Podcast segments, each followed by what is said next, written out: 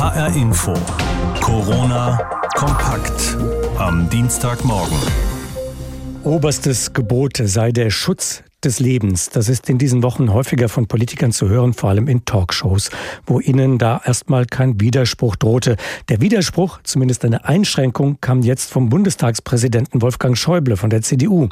Der erinnerte daran, dass das oberste Gebot, das das Grundgesetz nennt, nicht der Schutz des Lebens ist, sondern die Würde des Menschen. Mit anderen Worten, dem Schutz des Lebens bzw. die Abwehr einer Pandemie sei nicht allem anderen übergeordnet. Die Diskussion über diese Interviewäußerung des Christdemokraten dauert weiter an. André Seifert. Shutdown oder nicht Shutdown, egal wie man sich momentan entscheidet, die Folge ist immer dramatisch. Wer dafür ist, um Leben zu schützen, riskiert die wirtschaftliche und damit gesellschaftliche Krise.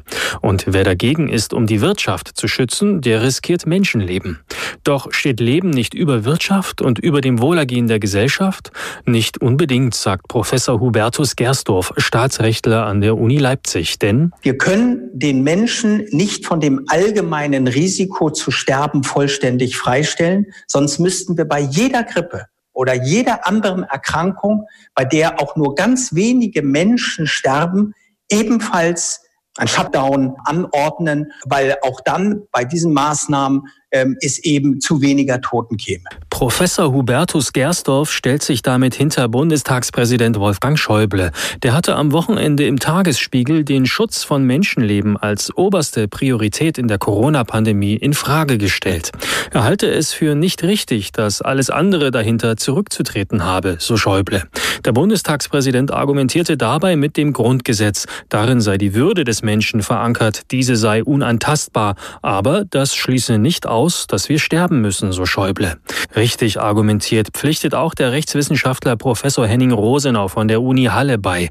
Die Grundrechte erlaubten demnach tatsächlich, dass die Politik mit ihren Entscheidungen das Sterben von Menschen bis zu einem bestimmten Grad in Kauf nimmt. Ich kann Ihnen vielleicht ein Beispiel sagen. Das ist noch gar nicht so lange her, nämlich dass der Deutsche Bundestag sich gegen die Widerspruchslösung bei der Transplantation entschieden hatte. Durch diese Entscheidung sterben Menschen auf der Warteliste. Und daran sieht man, dass man auch, wenn das Leben im Spiel ist, abwägt. Ein anderes Beispiel wäre etwa 130 auf der Autobahn. Wenn wir sagen, das Leben geht immer vor, dann müssen wir sofort 130 auf der Autobahn einführen, weil wir wissen, dass wir dadurch Leben retten. Das Recht auf Leben geht laut Grundgesetz eben nicht immer vor. Es kann durch Gesetze eingeschränkt werden, so Henning Rosenau weiter. Doch es gibt eine Grenze, erklärt der Leipziger Jurist Hubertus Gersdorf. Und die beginne dann, wenn die Zahl der Todesfälle aus dem Ruder zu laufen droht. Es muss unbedingt vom Staat verhindert werden, dass es zu dieser Triage-Entscheidung kommt. Rette ich den Jungen, rette ich den Alten? Dass also unsere Intensivkapazitäten so belastet werden, dass diese Auswahlentscheidung getroffen werden muss. Aber wenn nicht zu erwarten ist, dass wir in diesen Zustand kommen, dann hat der Staat große Gestaltungsspielräume und hier darf er und muss er vieles ausprobieren. Rein rechtlich betrachtet ist die Sache also klar. Die Bundesregierung kann weitere Lockerungen beschließen und damit Menschenleben gefährden. Eine andere Frage ist allerdings, wann damit ethische Grenzen überschritten werden. Ein T-Shirt für 2,99 Euro kaufe ich. Pullover für 5 Euro kann man eigentlich nichts falsch machen denkt man. Primark, Zara, H&M und viele andere Ketten locken die Kunden ja mit Niedrigstpreisen in ihre Läden. Und damit die so oft wie möglich kommen, die Kunden und ihr Geld ausgeben, wechselt die Kollektion mittlerweile alle paar Wochen. Von wegen Frühjahr, Sommer und Herbst, Winter. Da gibt's sehr viel mehr mittlerweile. Das ist das Geschäft mit der sogenannten Fast Fashion. Kaum getragen, weg damit. Jetzt in Corona-Zeiten läuft alles anders. Die Billigklamotten haben sich lange Zeit hinter den geschlossenen Ladentüren gestapelt. Die Folge, die großen Ketten stornieren ihre Aufträge gleich massenweise in den Nähfabriken dieser Welt, in Bangladesch zum Beispiel. Da haben die Einkäufer seit Beginn der Krise drei Viertel der Bestellungen verschoben oder sogar ganz abgesagt. Die Journalistin Katja Eichinger hat ein Buch über Mode geschrieben. Titel Mode und andere Neurosen und daran beschäftigt sie sich auch mit dem Problem Fast Fashion. In ihrem Buch kommen Fast Fashion Anbieter nicht gut weg. Wenn man das liest, bleibt der Eindruck, was die Modeketten machen, ist für niemanden gut. Nicht für die Näherinnen in Bangladesch, nicht für die Umwelt und am Ende auch nicht für uns, für die Konsumenten. Und ich wollte von der Journalistin wissen, was richtet der Konsum von Billigklamotten an? Also Fast Fashion ist der wichtigste Modetrend der letzten zehn Jahre. Durch Fast Fashion hat sich einfach unser Konsum so extrem beschleunigt, dass es mittlerweile viele junge Frauen betrachten ein T-Shirt, das sie zweimal getragen haben, als alt und werfen es weg. Also es ist ein Wegwerfkonsum, der entsteht, der keinerlei Nachhaltigkeit bietet der einfach auf den Konsum von Masse und Menge basiert. Also die Qualität dieser Kleidung ist so niedrig, dass sie auch nicht recycelt werden kann, beziehungsweise höchstens zu Putzlumpen. Ja, es ist meistens Polyesterfasern oder billige Polyestermischstoffe, mit denen kann man nichts machen. Der CO2-Verbrauch steigt so enorm.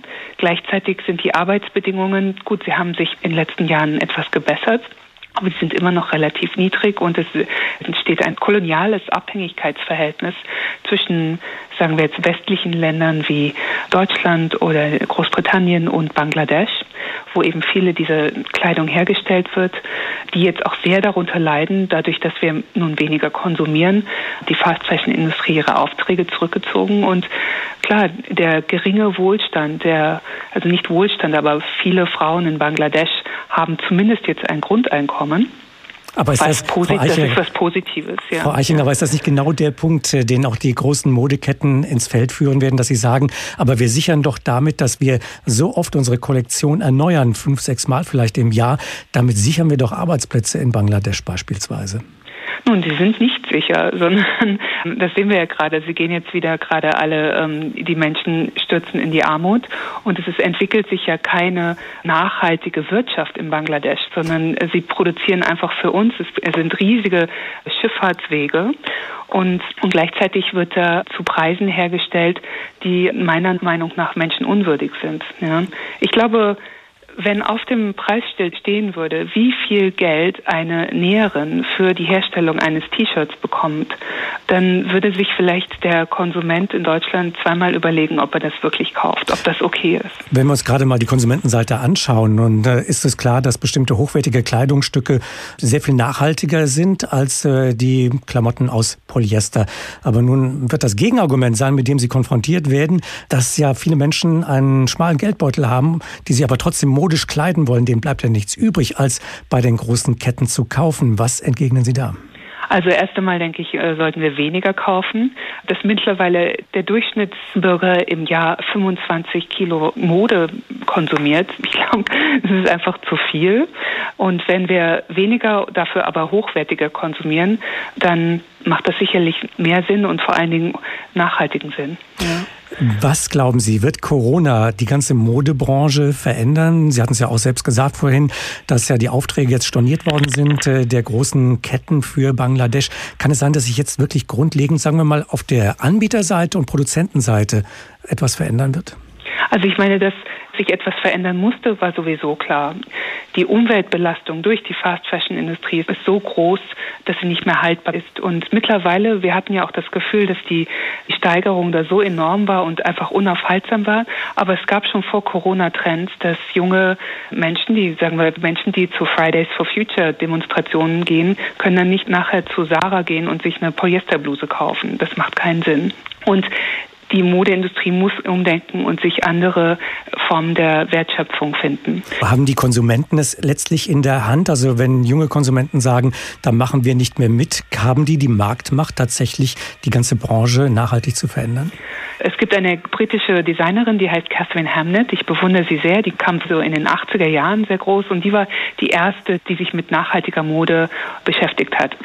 Aber sie sagt zum Beispiel, sie glaubt, gut, man kann noch so nachhaltige Mode kaufen. Am Ende braucht man den Gesetzesgeber als Unterstützung. Wir können einfach nicht als Konsumenten alle Verantwortung tragen, sondern es geht Hand in Hand. Der Konsument und der Gesetzesgeber gehen Hand in Hand.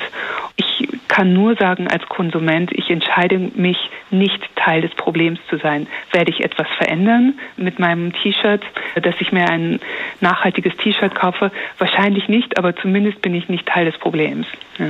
Glauben Sie, dass äh, alle nach Corona wieder in den alten Trott zurückfallen werden oder vertreten Sie eher die Seite, die man ja auch jetzt gerade oft hört, die Welt nach Corona wird nicht mehr die sein, die sie vorher gewesen ist, wird die Modewelt auch eine andere sein als die, die sie vorher gewesen ist? Das ist wirklich interessant jetzt gerade. Ne? Und ich bin mir sicher, dass in sehr vielen Designerbüros, an den ganzen Moodboards werden da große Konferenzen abgehalten. Aber was hier stattgefunden hat, man muss das immer auch in Bezug zu den ökonomischen und wirtschaftlichen, finanziellen Strukturen sehen. Seit dem Börsencrash von 2008 hat ja dieser Hyperkonsum stattgefunden. Die Zinsen wurden runtergesenkt und es gab auf einmal diesen enormen Cash und gleichzeitig die Realisierung, dass es keinen Sinn macht zu sparen. Und dieser Cash wurde eben ausgegeben und das ging Hand in Hand mit Instagram und dieser ganzen Bling-Kultur, Kim Kardashian, dass man so ganz ostentativ seinen Reichtum gezeigt hat mit Designermoden, Designerlabels und diese ganze Influencer-Kultur. Ja. Ich glaube, was schon passiert ist gerade, ist, dass diese ostentative Influencer-Kultur, auch dieses Sein, ich zeige jetzt meinen Privatchat, das ist alles sehr uncool gerade. Das kann ich mir nicht vorstellen, dass das so weitergehen wird, weil wir haben eben gemerkt, dass die Menschen, die die ganze Welt am Laufen gehalten haben, nämlich die sind, die sich das alles nicht leisten können. Jedes Angeben ist irgendwo auch eine Erniedrigung, ein Schlag ins Gesicht dieser Menschen. Also ich glaube, dass dieser Exzess der letzten zehn Jahre, der auch irgendwo auch schon mit dem 11. September begonnen hatte, was ja per se ein exzessives Ereignis war, da kann ich mir vorstellen, dass fast schon eine Form von Reformation stattfinden wird. Ja. In der Frage der Lockerung einzelner Corona-Auflagen kann sich die Bundesregierung ein unterschiedliches Vorgehen von Region zu Region durchaus vorstellen, da sich ja das Virus auch unterschiedlich ausbreitet. Eine Entscheidung über weitere Lockerungen, die stehe aber erst in der kommenden Woche an. Nach den Worten des Regierungssprechers Steffen Seibert hält die Bundesregierung grundsätzlich an dem Ziel fest, zwischen Bund und Ländern eine gemeinsame Haltung zu erreichen. Zum Beginn der Epidemie in Deutschland hat es ja Kritik gegeben, in dem Tenor, dass der Föderalismus eine Kleinstaaterei sei, die die Corona-Bekämpfung behindere. Andere wieder sahen nach den ersten Konferenzen einen hocheffektiven Staat, der nicht trotz sondern wegen des Föderalismus besser reagiere als andere Staaten. Ist der Föderalismus in Zeiten von Corona ein Fluch oder ein Segen? HR Info. Pro und Contra. Das Pro-Föderalismus kommt von Christopher Jennert. Natürlich ist das teilweise ein Flickenteppich, der uns da bei den Corona-Maßnahmen präsentiert wird. Aber ist das wirklich so schlimm? Nein, ist es nicht. Gerade jetzt in der Corona-Krise zeigt sich nämlich, dass wir doch große regionale Unterschiede haben und dass ein einziges Rezept für alle wahrscheinlich gar nicht so gut wäre. Ein paar Beispiele. Die Ausstattung mit Krankenhäusern ist höchst unterschiedlich und auch das Virusgeschehen unterscheidet sich extrem. In Schleswig-Holstein oder Brandenburg ist die Lage weniger dramatisch. In Bayern und Baden-Württemberg dagegen gibt es die meisten Fälle deutschlandweit mit Abstand. Die beiden Länder liegen auch direkt bei den schwer getroffenen Nachbarn Österreich und Frankreich. Beide Südbundesländer haben schnell reagiert und das getan, was für sie in der Situation richtig war und so wahrscheinlich noch Schlimmeres verhindert. Das zeigt, es wäre nicht zielführend, wenn immer alles erst in Berlin entschieden werden muss und dann per Ansage an alle geht. Die Probleme sind regional und so auch die Lösungen. Der Föderalismus lässt diese Unterschiede zu. Bund und Länder sprechen sich zwar ab, aber wenn es sein muss, dann kann eben jeder selbst entscheiden. Das ist gut so und hat Deutschland bislang vergleichsweise gut durch diese Krise gebracht. Und gerade jetzt sind die Bundesländer offenbar auch ein gutes Korrektiv. Sie sorgen dafür, dass Argumente offen diskutiert werden, dass die Bundesregierung nicht mit Basta-Ansagen durchkommt und sie bringen auch noch einmal weitere Argumente mit in den Prozess ein. Am Ende kommt dabei ein Kompromiss raus, mit dem alle leben können sollten. Das ist Demokratie. Christopher Jennert war das mit dem Pro. Das Contra kommt von Uwe Lüb. Unser Bund-Länder-Gefüge, unser Föderalismus hat zweifellos Stärken, besonders wenn es um regional unterschiedliche Bedürfnisse geht. Ein Flächenland etwa setzt natürlich andere Schwerpunkte als ein Stadtstaat, ein vornehmlich industriell geprägtes andere als ein landwirtschaftliches. Aber in einer Krise, wie wir sie derzeit erleben, gilt das nicht, denn aus dem föderalen Geist ist ein Regelungsflickenteppich gewebt worden. Schulen nehmen den Regelunterricht zu unterschiedlichen Zeitpunkten wieder auf. In dem einen Land sind Masken in Supermärkten Pflicht, im anderen dagegen nur empfohlen. Auch große Autohäuser und Möbelgeschäfte dürfen trotz verabredeter 800 Quadratmeter Verkaufsfläche hier öffnen und dort nicht.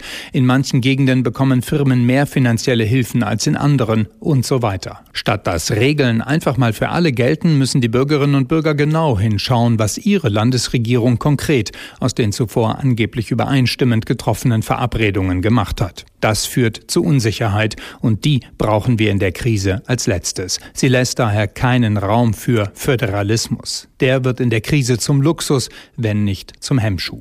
Ein zeitweiser Verzicht auf den Föderalismus wäre dabei kein Schaden für die Demokratie. In der Außenpolitik, zum Beispiel der Verteidigungs-, Gesundheits-, Finanzpolitik, entscheidet ja auch vor allem der Bund. In der Corona-Krisenpolitik sollten wir es genauso halten, denn in der Krise brauchen wir schnelle, klare und einheitliche Entscheidungen für das ganze Land. Vor einer Woche konnten Läden wieder großflächig öffnen, bis zu bestimmten Flächengrenzen. Was das für die Corona-Infektionsrate bedeutet, das werden wir erst noch erfahren. Das dauert einige Zeit. Doch wie sind eigentlich die Apotheken zurechtgekommen, die ja in den vergangenen Wochen durchgängig geöffnet hatten und deren Beschäftigte Infizierten häufig ausgesetzt gewesen sein dürften? Die Schutzmaßnahmen wie Plexiglas, Abstandsregeln, Desinfektion und Zugangsbeschränkungen haben offenbar funktioniert. Bundesweit mussten bislang nur 30 der 19.000 Apotheken wegen Corona-Infektionen oder Verdachtsfällen unter den Beschäftigten zeitweise geschlossen werden.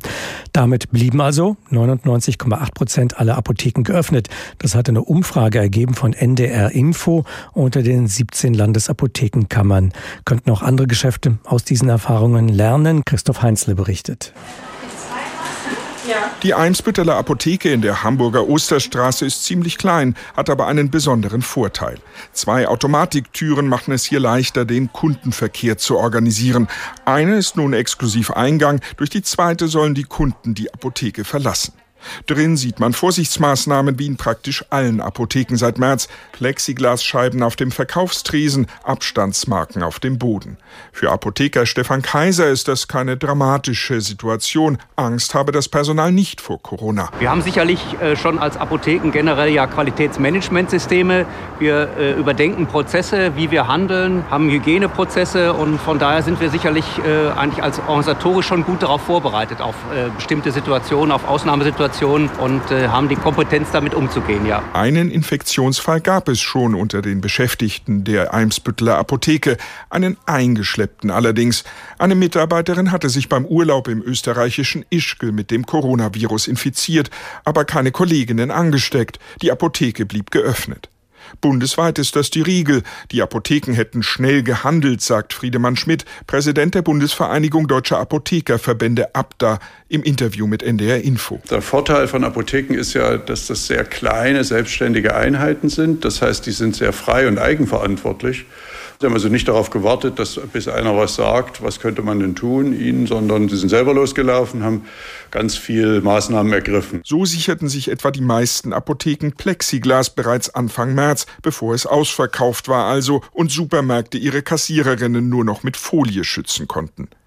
Bei den Kunden gab es anfangs erhebliche Irritationen, erinnert sich Schmidt. Viele haben auch uns beschimpft, wir würden das alles übertreiben, wir würden, sollten nicht so viel Panik verbreiten, wir sollten doch lieber dafür sorgen, dass Vernunft einzieht. Das haben wir genau eigentlich getan. Das hat auch nachgelassen, so wie die Akzeptanz in der Bevölkerung gewachsen ist. Stefan Kaiser von der Eimsbütteler Apotheke sagt, ich denke, durch die Berichterstattung im Fernsehen, in den Nachrichten, im Radio ist die Kompetenz gewachsen und es ist einfach ein Lernprozess, den man mit gemeinsam als Gewerbetreibender und als Kunde ähm, durchgemacht hat. Und so war das dann, ist das zunehmend in eine Selbstverständlichkeit gekommen. Das bestätigt auch ein junger Mann vor der Apotheke. Schließlich muss ja irgendjemand die Medikamente ausgeben. Und wenn das Apothekenpersonal dann auch betroffen ist von Corona, dann haben wir halt ein Problem in der Versorgung. Es ist kein Problem für mich, die Regeln einzuhalten. Da das für mich jetzt nicht dringend notwendig ist, bestelle ich dann halt irgendwie eine Hautcreme oder sowas halt übers Internet, einfach um sicher zu gehen. Die Apotheken also hatten durchgängig geöffnet in dieser Krise. Andere Geschäfte mussten geschlossen werden. Seit einer Woche aber dürfen sie wieder öffnen. Eine in diesen Zeiten gute Nachricht für viele inhabergeführte Geschäfte, so zum Beispiel auch für Bekleidungsgeschäfte in Hessen. Da öffnen jetzt auch nach und nach die großen Ketten wieder ihre Läden. Die kleinen konnten vergangene Woche schon wieder anfangen. Wie diese Woche für die kleinen Modehändler gelaufen ist, Davide Divio berichtet. Die Leipziger Straße in Frankfurt-Bockenheim. Hier werden die Menschen mit allem versorgt, was sie so brauchen. Märkte, Restaurants und zwischendrin auch kleine Boutiquen. Hier kann man richtig shoppen gehen. Und das ist seit letzter Woche in Hessen auch wieder weitgehend erlaubt. Hallo, guten Tag, was kann ich für Sie tun? Roland Keller betreibt seit drei Jahren die Modeboutique Typ Ich. Ein kleines Geschäft, das fast schon in einem Hinterhof gelegen ist. Er teilt sich seinen Laden mit einer Schneiderei und hat jetzt wieder geöffnet. Es war ein absoluter Schock gewesen. Äh, zum einen die Frage halt, äh, wie lange bleiben die Geschäfte geschlossen? Ich war eine Woche vor dem ganzen Shutdown noch unterwegs im großen Wareneinkauf, habe für etliche tausend Euro Frühjahrsware eingekauft. Das ist natürlich jetzt Ware, die jetzt im Laden hängt. Ich bin fünf, sechs Wochen quasi in der Zeit hinter dem Normalstand und versuche jetzt natürlich die Ware auch wieder an die Frau zu bringen, damit ich dann auch schnellstmöglich auch mich wieder auf neue Ware einstellen kann. Am Eingang seiner Boutique steht Desinfektionsmittel bereit. Eine der Hygienemaßnahmen, damit sein Geschäft geöffnet bleiben darf. Darüber ist er sehr froh, sagt er. Trotzdem. Ich war zweigeteilt. Auf der einen Seite habe ich natürlich gesagt, hm, ich finde es ein bisschen früh. Auf der anderen Seite natürlich, ich darf wieder loslegen, ich darf wieder Geld verdienen, wenn es gut läuft. War dann viel in der Recherche gewesen, was muss ich berücksichtigen, was muss ich einhalten und versuche jetzt wirklich nach bestem Wissen und Gewissen halt die strengen hygienischen Auflagen halt umzusetzen. Dank seiner Stammkundschaft läuft es bisher gut, sagt er. Bei einigen gäbe es eine jetzt erst recht Mentalität, einkaufen nach wochelangem Warten. Ähnlich ist das bei der Modeboutique Frauenbetriebe. Die Boutique gibt es seit 30 Jahren auf der Leipziger Straße. Am Eingang Desinfektionsspray und Klebestreifen am Boden. Dagmar Krömer ist Angestellte. Auch sie sagt, dass es einigermaßen okay läuft und vor allem Stammkunden froh sein, dass die Boutique wieder offen ist. Ich glaube aber auch, dass die Menschen, viele Menschen in diesen sechs Wochen schon irgendeinen Mangel haben und es durch Shoppen vielleicht kompensieren. Also die Läden sind voll, manchmal zu voll. Die größte Angst ist jetzt, dass die Kunden sich nicht an die Regeln halten, sagt sie. Und dass dann in zwei Wochen sozusagen die Kurve so nach oben gegangen ist, dass wir vielleicht wieder schließen müssen. Und das will ja keiner. Natürlich sind wir froh, dass wir wieder aufmachen durften. Aber bei vielen ist es eben so, dass das irgendwie ein Signal ist, der Mist ist vorbei ist es halt nicht, ist es einfach nicht. Und das ist die Gefahr, glaube ich. Beide Boutiquen hoffen, dass es die nächsten Wochen so weitergehen kann, dass sie wieder Geld verdienen. Beide können aber auch nicht abschätzen, ob die Kunden auch weiterhin kommen werden. Sehr viel Billigkleidung, die vor allem von den großen Ketten verkauft wird, kommt aus Bangladesch. Bangladesch ist nach China der größte Textilproduzent der Welt. Rund 70 Prozent der Kleidungsstücke, die Arbeiterinnen und Arbeiter in Bangladesch anfertigen, die gehen zu uns nach Europa. Doch wenn in Europa oder auch in den Vereinigten Staaten die Bekleidungsgeschäfte dicht sind, dann brauchen sie auch keinen Nachschub aus Bangladesch. Aufträge im Wert von rund drei Milliarden Dollar haben westliche Handelsunternehmen in den vergangenen Wochen storniert. Und die Arbeiterinnen und Arbeiter in dem Land fürchten sich derzeit fast weniger vor dem Coronavirus als davor zu verhungern. Zu Tausenden gehen sie seit Wochen auf die Straße. Die Näheren in der Hauptstadt Dhaka sind wütend. Eigentlich dürfen wir uns hier gar nicht versammeln wegen der Ausgangssperre, sagt Moni Akta. Aber was sollen wir machen? Wir sind hier, um unsere Gehälter einzufordern. Die Regierung in Bangladesch hat die Textilunternehmer angewiesen, die Löhne der Arbeiterinnen trotz der Ausgangssperre weiter zu bezahlen. Und dafür hat sie auch eine Menge Geld in die Hand genommen, mehr als 8 Milliarden US-Dollar, damit die Fabrikbesitzer Kredite aufnehmen können. Aber Löhne für die Arbeiter seien davon nicht gezahlt worden, sagt Soma Begum. Wir haben kein Geld bekommen. Zu Hause haben wir nichts mehr zu essen. Wie sollen wir überleben? Deshalb müssen wir auf die Straße, um unser Geld einzufordern. Rund vier Millionen Menschen arbeiten in Bangladesch direkt für die Textilindustrie. In den letzten Wochen sind die Hälfte von ihnen entlassen worden oder wurden beurlaubt. Das habe nicht nur mit dem Coronavirus und der Ausgangssperre in Bangladesch zu tun, sagt Mohammed Hatem vom Verband der Strickwarenproduzenten. Der komplette Export ist gestoppt. Von daher ist es sehr schwierig für uns, Löhne rechtzeitig auszuzahlen. Und die westlichen Modefirmen haben einfach ihre Aufträge storniert. Wir müssen doch jetzt selbst schauen, wie wir überleben können. Eine Universität aus den USA hat bei den westlichen Modelabels, die in Bangladesch ihre Kleidungsstücke produzieren lassen, nachgehakt. 98 Prozent von ihnen lehnen es ab, sich finanziell zu beteiligen, um die ausstehenden Löhne der Arbeiterinnen mitzufinanzieren. Seit Jahren würde der Westen von Bangladesch einfordern, die Arbeiterinnen würdevoll zu behandeln. Aber zurzeit würden die westlichen Firmen selbst ihr unmoralisches Gesicht zeigen. They are making unethical practice. Sie haben einfach alle Bestellungen abgesagt. Wir können kein Geld zahlen, wenn Sie Ihre Aufträge nicht bezahlen. In dieser Situation ist es einfach nicht fair, uns so hängen zu lassen.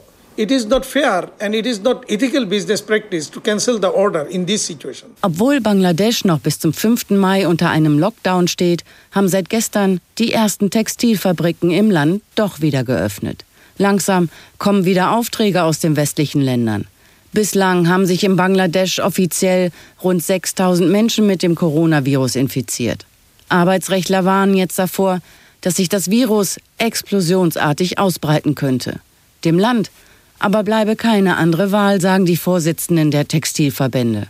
Kleidungsstücke machen 80 Prozent des gesamten Exports von Bangladesch aus. Auch wenn die Näherinnen nun wieder auf ihr Gehalt hoffen können, ist die Gefahr für sie enorm gestiegen, sich in den engen Fabriken mit dem Coronavirus anzustecken. Silke Dietrich war das über Corona und die Bekleidungsindustrie in Bangladesch. Dreimal pro Stunde ein Thema. Das Thema in HR Info. Am Morgen und am Nachmittag.